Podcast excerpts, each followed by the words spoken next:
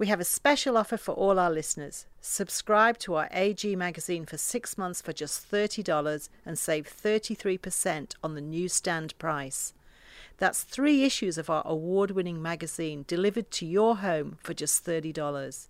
So don't wait. Go to australiangeographic.com.au forward slash talking Australia for our special offer.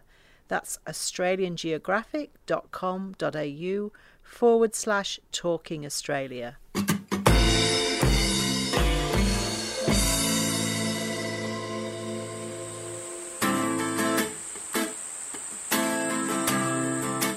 Hello, I'm Chrissie Goldrick, and this is Talking Australia, a podcast by Australian Geographic.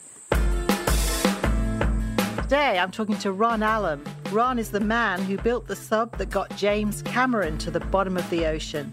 He's also a pioneering cave diver with many records to his name. Ron will share his unique journey from ABC radio engineer to adventurer, explorer, and inventor. So I'm thrilled to be talking to Ron Allum on this episode of Talking Australia.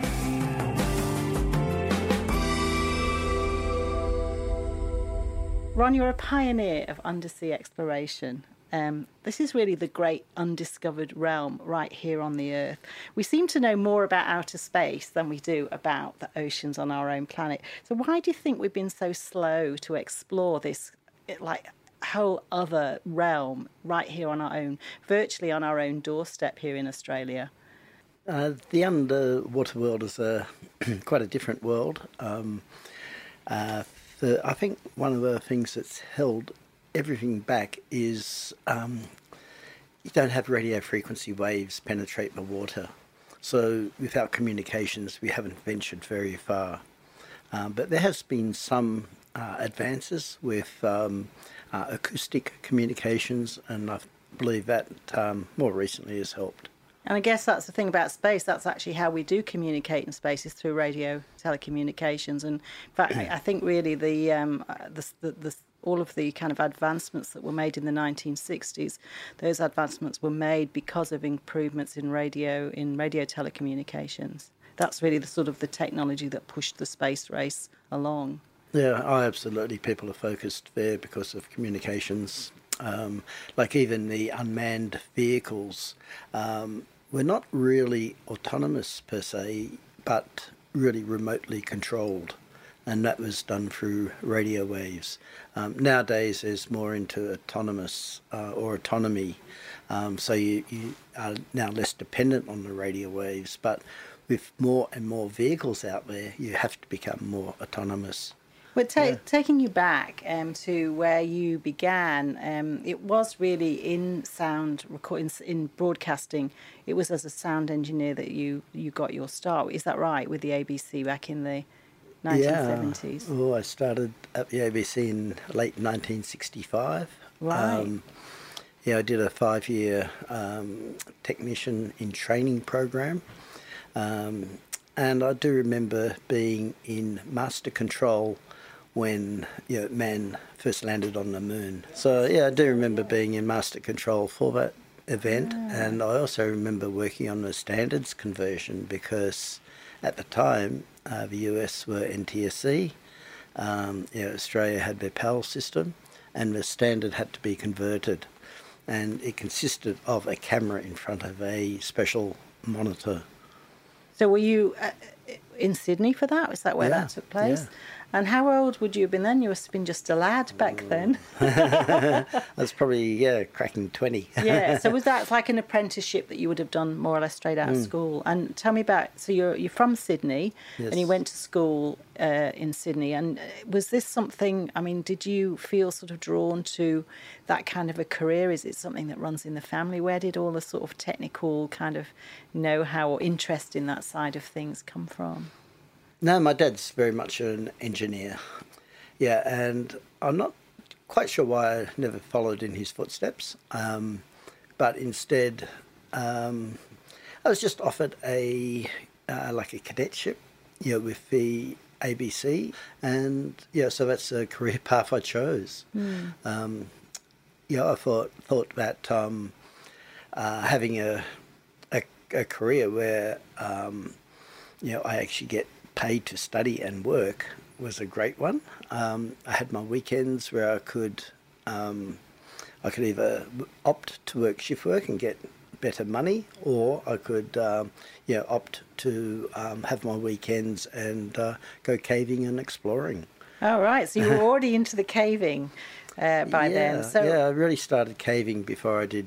Um, yeah, got into the scuba diving. Right, and so this would have been um, so you would have been living in Sydney. So where would you have gone for to, to find your nearest cave to go exploring? Where was that? Uh, I got tied up with Sydney University Speleological Society. Um, yeah, and it was a small core group of people. Um, yeah, we did quite challenging uh, things because these people were involved uh, with universities uh, they combined some of their uh, subjects with caving. So, you know, my best friend at the time, Rorik uh, Council, um, yeah, he was studying geology. Yeah, so it was just, yeah, great fun going into the bottoms of caves to collect rocks. Um, yeah, we teed up with uh, an, another very close friend, um, Dr. Julia James then now professor now retired, and a number of caves I went into to collect water samples for her chemistry. And, and when you went, uh, you know, it's like it's not everybody's cup of tea, is it, to sort of descend into sort of dark caves? What was it about um, doing that that kind of, I suppose, captured your imagination? Because you went on from there uh, through the 70s and the 80s to actually um, uh, crack some world records in caving. So how did it all sort of go from you know starting out? Now a lot of the times I think in one year um, I spent 26 weekends going down to Bungonia Caves. Um, as I sort of mentioned with Julia, um, you know she was doing looking at the water, um, you know quality and samples from the area, uh, trying to discover you know, how the caves are formed, um, you know what possible rainfall and you know the development of the caves. So, yeah, we were going down routinely every second weekend to put you know dye and collect um, collection samples uh, from that area for 12 months, and yeah, it was just really exciting. It was sort of I don't know reason to go adventuring. Um, I think uh, having a reason is, is um, yeah, having yeah. you think you're contributing to yeah. the understanding and the Absolutely. science is really exciting. And did you have special gear in those days, or what sort of caving equipment? What was required apart from ropes and I suppose and yeah, um, I was fairly early that you know, cavers started using uh, more waterproof uh, overalls made out of you know tough materials. Uh, I think Cordura was coming on the market. Um, yeah, we'd have tailor-made wetsuits uh, for cold, wet caves. Um, I would still experiment with my own torches. I used to solder up my batteries with incandescent lamps. I always had the brightest torches. Mm-hmm. Um, sometimes the dullest because they'd go flat quicker. Um, but yeah, it was just a, I don't know, an exciting um, period starting to get into um, vertical caving. And we went from wire ropes to you know, single ropes where you'd abseil down and then prusik up and you know, we developed um, I remember swinging off um, you know, a few of the bridges in Sydney off single ropes trying to develop techniques for you know, climbing back up again. And, right. Yeah. So that's I suppose that's the thing. You're, you're defying gravity to come back up. So was that pretty groundbreaking? Or I mean, was anyone else sort of doing that or pushing those boundaries already in Australia? Yeah, not I don't think so. I think it was uh, a lot of it was led, um, you know, in New South Wales. Um, we had some uh, more vertical caves. Um, it was certainly being, uh, I suppose, developed. Yeah, so you go on expeditions because uh, people were keen on going to New Zealand and uh, Tasmania, where you've got some really big systems. Um, but also, you know, the Tasmanians themselves and New Zealanders were also, you know, developing their own systems. Mm. And somewhere in that time, you were called up. Yeah, that was. Tell us about that. I didn't even know that was really happening. Was that was that during the Vietnam campaign or? Yeah, it was. Um, I had deferred because of my studies with the ABC. They allowed me to finish my uh, technicianship, if you like. Um, but I had volunteered to uh, fill a position in Singapore. That, so you had some choice about where you went. I had a choice, yeah. I, I, volunteered. It's one of those things where you're not sure if you should volunteer for anything in the army. Hmm. Um, yeah, I just remember being called into a room. Um, I was just walking by, minding my own business. I was called into this room, and there was another 30 odd people in there, and they said, yeah, they gave us every reason, if you wanted to, to walk out of this room. Um, we had been selected for some purpose. They didn't tell us what it was. They said, those that want to go, go. Those want to stay, stay. Um, so I opted to stay. Um, it turned out that um, we had been then selected um, you know, to serve in Singapore um, with the, um, you know, the 6th Royal Australian Regiment. So your sense of adventure, I can see, was already well and truly in place by the time that happened. So uh, Singapore, tell us about that's where you learned to scuba dive for the first time. Is that right? Um, Yes, it was. Um, yeah, the regiment um, had a lot of scuba equipment, but no one to teach anyone. I did find myself in Malaya, now Malaysia, for about six weeks, two months. And that's really where I learnt to scuba dive. And it was with the British Sub-Aqua Club um, whilst we were um, just doing routine perimeter work around the Butterworth Air Base.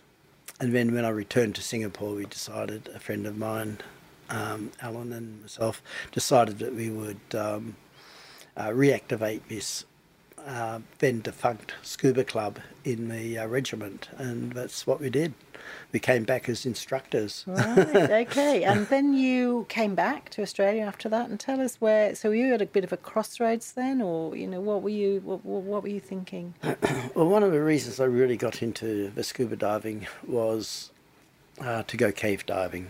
You know, I had purchased a tank and a regulator and you know, I thought, okay, I'll take a look at what it's like to go cave diving, and you know, I picked some pretty grubby little holes up in or down at uh, Bungonia, and yeah, I sort of thought, well, I better take this a little bit more seriously. Um, I ended up doing my instructors formally, yeah, and the other thing I realised is that um, yeah, I had to earn additional income as an instructor to be able to afford the diving equipment uh, that went with uh, cave diving. A little bit after that, I made a move to South Australia, um, and yeah, that's when I sort of really got involved in um, yeah diving Mount Gambier and um, yeah other aspects of cave diving. And was it the um, the sort of the prospect of the Nullarbor possibilities that took you to Adelaide, or was it was it the job? Uh, I'd already visited um, in '68 um, as a dry caver.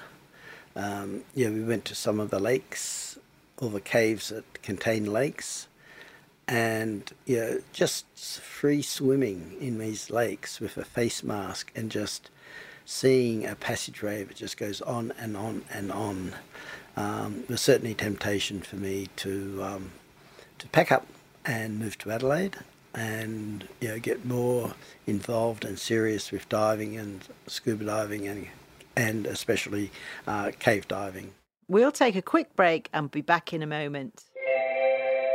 We have a great subscription offer for all our listeners. Subscribe to our digital edition for 12 months for just $24.99.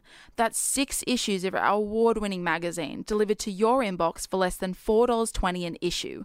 Only $24.99 for a full year. So don't wait. To subscribe, go to australiangeographic.com.au forward slash talking Australia. That's australiangeographic.com.au forward slash talking Australia. But just explain uh, for anyone that doesn't know what it is about the Nullarbor that makes it such a sort of mecca for caving and for cave diving. What a, a lot of people don't realise is that you can drive from Adelaide to Perth and not cross a flowing river because all the rivers are underground. And you know, either the riverbeds are dry or they're underground. And uh, across the Nullarbor, um, you're 100 metres, the plain is bone dry. Um, you know, occasional, you know, salt bush, um, occasional, you know, you know, scrubby tree or something, little outcrops here and there. Um, but yeah, underneath the plain itself is this labyrinth of uh, waterways. Cocklebiddy Cave is probably the most famous one. Hmm. I think people have heard of that one. And that was the one where you actually broke a world record back in 1983. Do you want to tell us a bit about that expedition and, and, and what happened? And, and I guess we're, we're going to come back to your engineering know how and your ability to problem solve and, and how you brought that to bear really on an expedition like that. Yeah, I think one of the um, yeah biggest dives of all time was actually the year before, and which was 1982.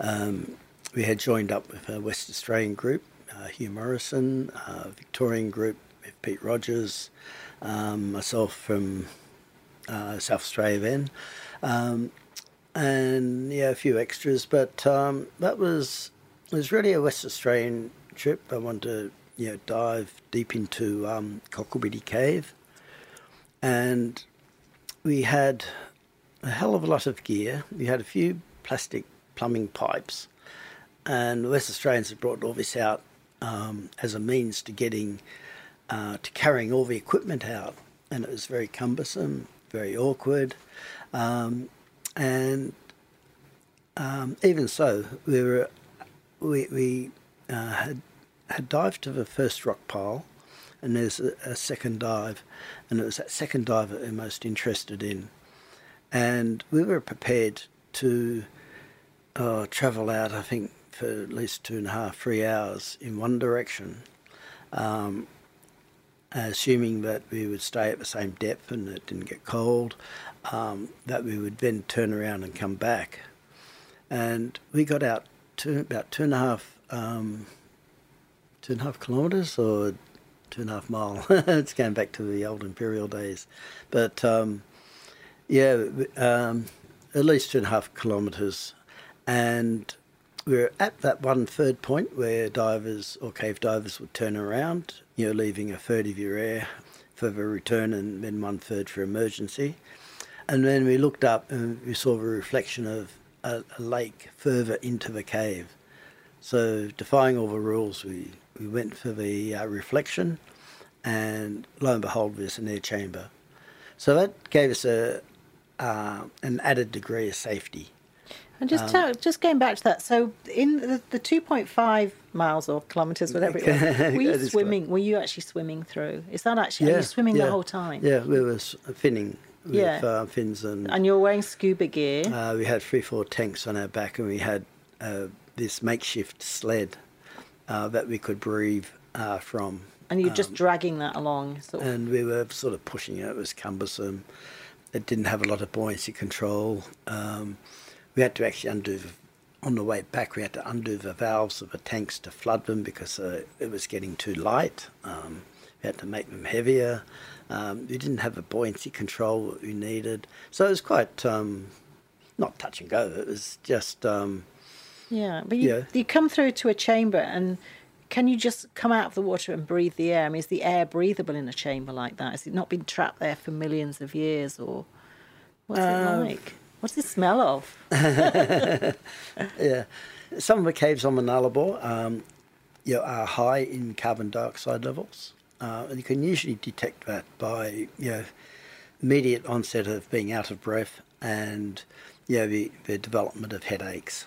Right. Um, you get signs. Yeah, and it tends to be a more warmish, humid atmosphere inside the cave. So you, you get to sort of realise that yeah, this area is not the best. Um, we have dived in some where we would continue to take the occasional breath um, with the scuba gear just to yeah get that extra To get the energy. mix yeah, it's into it. probably maybe similar to altitude sickness in a way Right, okay. not yeah. necessarily sickness, but that short of breath, um, you know, the headaches, uh, Mm. that sort of thing. Right. But Toad Hall, as we called it, seemed quite uh, okay to breathe. Um, it smelt okay. um, so yeah, we, we sort of um, swum an extra, you know, hundred meters to the where the rocks would come out of the water, and then we proceeded to climb the um, what looked like a mountain of rocks in front of us. Um, you've got to remember, no one's ever been here before, and these rocks have fallen from the ceiling, and it'd be like walking on a pile of bricks that someone's just dropped, you know, um, without disturbing the bricks, you know, because you would step onto a, a big rock and it would um, tilt Move. and Hmm. move, and that one could release that one over there, and Yeah. it wouldn't Good. have created a, an avalanche. But yeah, there's this settling, and as we would walk on it, you know, things would settle, and you know, the more and more that people would travel the same route, then yeah, the safer They and more more stable, stable. it became. Yeah, so we we're quite careful on that occasion, but yeah, we did uh, climb this um, huge uh, rock fall, um, traversed the top of it, and we sat at the top and we looked down and there was another lake. Oh, on the other side of it. Yeah. Oh my goodness! Yeah, and were, and you, were you thinking then? I wish I'd brought like twice as much oxygen with me. yeah, well, the thing is, you know, we've, we were already um, at our turnaround point. You know, pushed it a, a little bit, but we knew we had an air chamber. So, um, although, yeah, would people find us is another thing. Um, so, yeah, we decided then that um, this time next year we're coming back with more and more equipment. I mean, I guess that's the thing that, that that's the draw card of it, isn't it? Because you just you just keep pushing down and further and further, and right, you never know what to expect around any particular bend of, of, of an adventure like that. And to know that no one's been there before except you, you're the first people to see it. I mean, it must be such a buzz to do that. Yeah. Yeah, when we went back in 83, um, well, I had developed the, um, the sled, you know, so that we could uh, carry, I think it was an additional 14 scuba cylinders. Um, we had proper buoyancy control for it. Um, we had spare regulators long hoses so we could control the buoyancy and breathe air from the sled. Um, and we also had containers, even though they were just sewage pipe, um, you know, with screw end caps, but it was only fairly shallow, so we could get away with that. Um, and we, you know, we decided that we would stay overnight in Toad Hall. Right. Okay, so we had uh, space blankets, um, thermarest mattresses, you know, real luxury items. So you went camping right deep under the ground. yeah, we took um, you know, little you know, gas burning stoves and um, and also um, our own um, tubes for waste. Right. so we, we took out you know, Everything with you. everything that we took in. So this was the so this is the Cocklebiddy Cave dive, which Hmm. actually where you went further than anybody had before. And was that was that record that you'd gone further underground than anyone anywhere in the world, or was it actually a, a world record on on Nullarbor Plain? What, what was that? I think record? there was a few cave divers at the time um, that were starting to push, you know, frontiers. I think that, um, yeah, we were claiming the, the longest distance in a straight line from the cave entrance, um, and yeah, I don't know that it was. uh, 6.25 something kilometres, uh, but we were actually um, uh, pipped by a French team um, who came back and said, uh, "Oh, you needn't needn't bother. The cave ends point two kilometres. Um, anyway, it was uh, yeah. Both myself and Pete Rogers got to this um, this point. Uh, we both progressed a little bit further, and it was Hugh Morrison and another two hundred metres. And this is at the point where this French diver had said, "No, the cave does not go any further. The cave ends." And you know, I'm if there's the slightest hint that a cave will keep going, um, I will never ever say that a cave ends. Yeah, it's just no, it sounds like you, you know me- someone is going to go there and push it. Yeah, and yeah, even if you have to move, yeah, rocks. Yeah, somebody's going to do it. Yeah. And um, yeah, so to me, a cave never ends. It keeps going, and um, So to go to go further, does that mean you're starting to squeeze through very small? yeah, spaces then? absolutely. Yeah. And that's, uh, I guess, then you really don't know. Um, are you really kind of contorting the body to get through some of those small spaces? And are you, are you when you when they go through them, do they think that they might get stuck coming back, or well, how does that work? Yeah, they tend to be uh, become lower and flatter. Yeah. Um, so you really have to just you know skinny your body up. yeah. um, you don't eat yeah, for a you few start days. um, you start using um, well you. It, Cave diving equipment has now evol- evolved so that you wear side mounts, so they they they uh, splay out towards the side. Um, you know, a lot of the serious cave divers they won't wear tanks on the back unless it's just purely for you know, carrying that bulk um, air to get somewhere. Um, and you know, even nowadays, you know, instead of um, open circuit uh, scuba, they're now using um, yeah rebreathers that have um, you know, oxygen sensors that you know, deliver a certain amount of gas. So you got a lot more endurance on your um, uh, on your breathing apparatus. And jumping ahead a little bit then, um, but in 1988, you um, undertook the Pannikin Plains Cave Expedition, and that was actually sponsored by Australian Geographic. Um, and we've got a, a story back in, I think it's like whatever, issue 19 or something with some fantastic 19, yeah. um, uh, illustrations of the ore, some of the innovations that you brought to, to that expedition. But that expedition didn't quite go according to plan. It's uh, uh, it didn't all go. It's just showing showing you that not all these expeditions actually go according to plan, but it's actually how you respond to that when it happens that uh, makes the difference between success and failure. So tell us a little bit about that that, that kind of rather famous uh, Yeah. moment in cave diving history. Yeah, um, I look, yeah, There's. um, it was more of an international uh, trip. Yeah, we had a British cave diver, Rob Palmer. We had um, American Wes Skiles and his um, his wife Terry Skiles, um, both renowned divers, um, and know, we uh, to be able to go to the um, it was a deeper cave. Um, we needed more resources. Uh, we decided to use um, uh, what we call Aquazepps, which are underwater uh, dive scooters.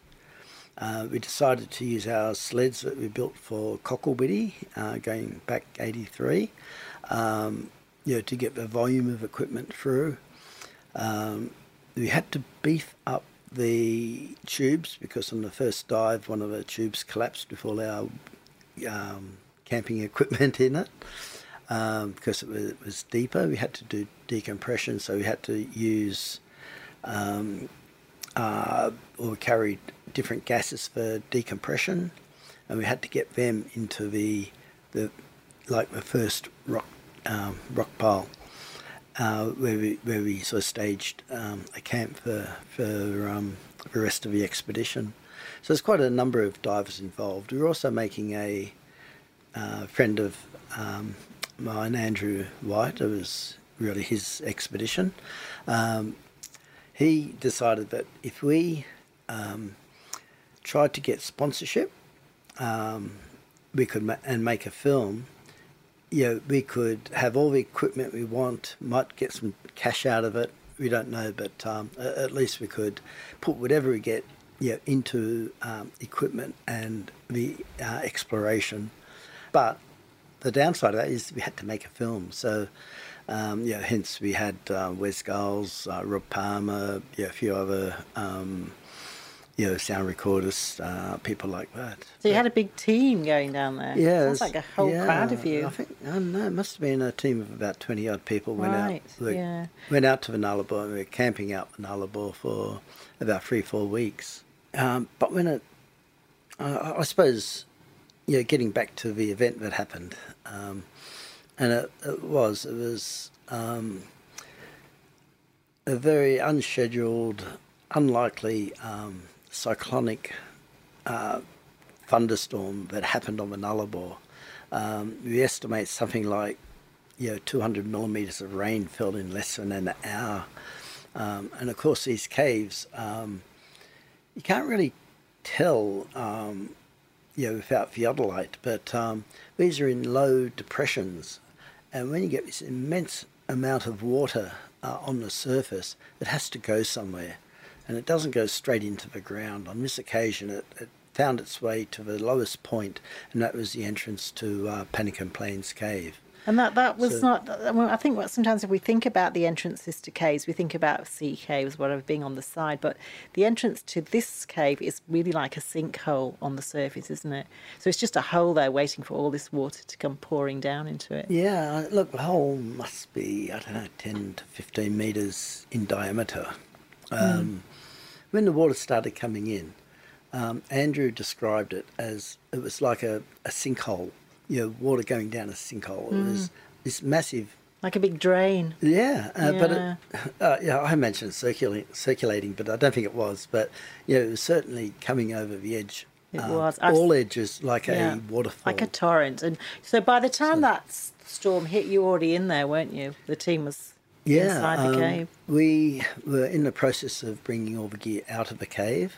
Um, I was still on the last dive, and I was actually uh, coming back out by myself. And had I come out probably 20 minutes later, I would have been hit by this wall of chocolate brown water. Because as soon as the rain water uh, was rushing into the cave hit the lake, it just turned it chocolate brown. You know, it was so. You know, in some respects, I was very lucky not to have faced this wall of water because I would not have known what was happening. You know, I thought, oh God, it might have been an, a um, yeah a rock collapse in front of me. Um, in which case, I probably would have swum back to the um, uh, the safety of the um, air chamber. Um, but I noticed that there's a lot of uh, lights and a lot of people coming down the rock pile, and I had no idea. You know, I didn't expect a welcoming party, but that's what it almost seemed like. Hmm. You know, there's all these people coming into the cave, and then we started hearing the rocks falling and the water rushing. And then the stories, as the first people came, said, you know, there's this, you know, the cave's flooding. It's there's this cyclone outside. It's devastating, and Did you realise at that time that you were all trapped? You were trapped there? It was, you know, you're trapped because you can hear the rock pile moving. And when you hear boulders the size of cars falling, you think, I'm not going anywhere near the exit or the entrance to the cave. So we were quite happy to stay put in the safety of the cave and, you know, just wait it out. And, you know, one or two hours went by and it was still moaning and groaning and this cascading water that we um, that we decided that we had the cave radio, which I had developed for uh, Cave as well uh, back in 1983, and we'd made a routine um, uh, radio sh- schedule uh, of every four hours. So it was coming eight o'clock in the evening, and we should have all been out of the cave and um, you know enjoying you know a meal um, or something. Uh, but instead, you know, we found ourselves you know still still inside the cave. Um, but at the same time, um, the, there were a few people on the surface. Um, they had the foresight to um, set up a, a cave radio on the surface at eight o'clock Which was your schedule? Was that your schedule? which was time? our yeah. sh- scheduled time. It wasn't a scheduled, yeah, broadcast because we were all supposed to be out, but um, but because it was a scheduled time, we just decided, well, let's give it a go, and we just decided that uh, having heard the description of what happened outside, uh, we decided that, you know, look, there's nothing we can do now. We're safe. Um, you're safe. The storm's gone. Um, yeah, let's have a next radio schedule eight o'clock in the morning. That's what we did. And and were people, you know, did they were they pretty confident? Were they calm and knew that if the water settled down, that there was a good chance we were going to get out? Oh, yeah, was yeah. just because had, you was um, you had all that experience between all of you, and Yeah, we had enough experienced people to know, you know. Um, but what uh, I didn't know at the time was um, what was happening on the surface. And the storm had hit Cocklebiddy uh, service station and had ripped the roof off the service station. It had flattened signs on the highway. Um, and a little bit later, the owner came out to the cave site, sorry, to the campsite where we had located because he, he knew the expedition and we were reporting and you know, going in there, having the occasional sly shower, yeah, mm. uh, just to freshen up a bit. Um, maybe uh, gotta love an outback roadhouse, haven't yeah, you? fueling up for the compressor for the yeah filling tanks. So yeah, was, they, they, became um, yeah really friends out there, yeah. and uh, yeah, he was concerned for our safety because they'd been flattened. Um, didn't matter that he lost the roof of his um, garage and hotel. Uh, he came out to check on us, and um, but had also alerted the authorities that you know cyclonic storm is a group of cavers trapped underground. So it started a big um, rescue um, mission um, from the you know, West Australian Police. Um, you know, and we had um, aircraft come in overnight that landed on the highway. Um, I had the roadside patrols, you know, stopping cars so that aircraft could land with the rescuers. Right, so they'd land um, on the um, air highway, would they? Is that, literally, yeah. yeah. and yeah, so uh, like what was happening on the surface is probably more interesting what was happening mm. underground. You all, you all got out and you yeah. How and did you continue? Was that the end of the expedition? Then did you all sort of go your separate ways? Uh, yeah, pretty much. We decided that um, yeah to go back into the cave. Um, yeah, we ha- would have to leave our equipment there, and um, you know we yeah wait at least a few months for the yeah. cave to settle. It all ended happily. And um, yeah, we all, all we all got out. That's it for today's episode of Talking Australia with Ron Allum. If you have questions or comments, feel free to reach out. Write us an email podcast at australiangeographic.com. Or find us on Instagram at Australian Geographic. And if you go to australiangeographic.com.au forward slash talking Australia, you'll find special offers for our listeners including 10% off all products purchased in our e store. So don't wait and go to australiangeographic.com.au forward slash talking Australia. Also, make sure to subscribe to the podcast on iTunes, Spotify, or wherever you get your podcasts from so you never miss an episode. Thanks for listening. Until next time.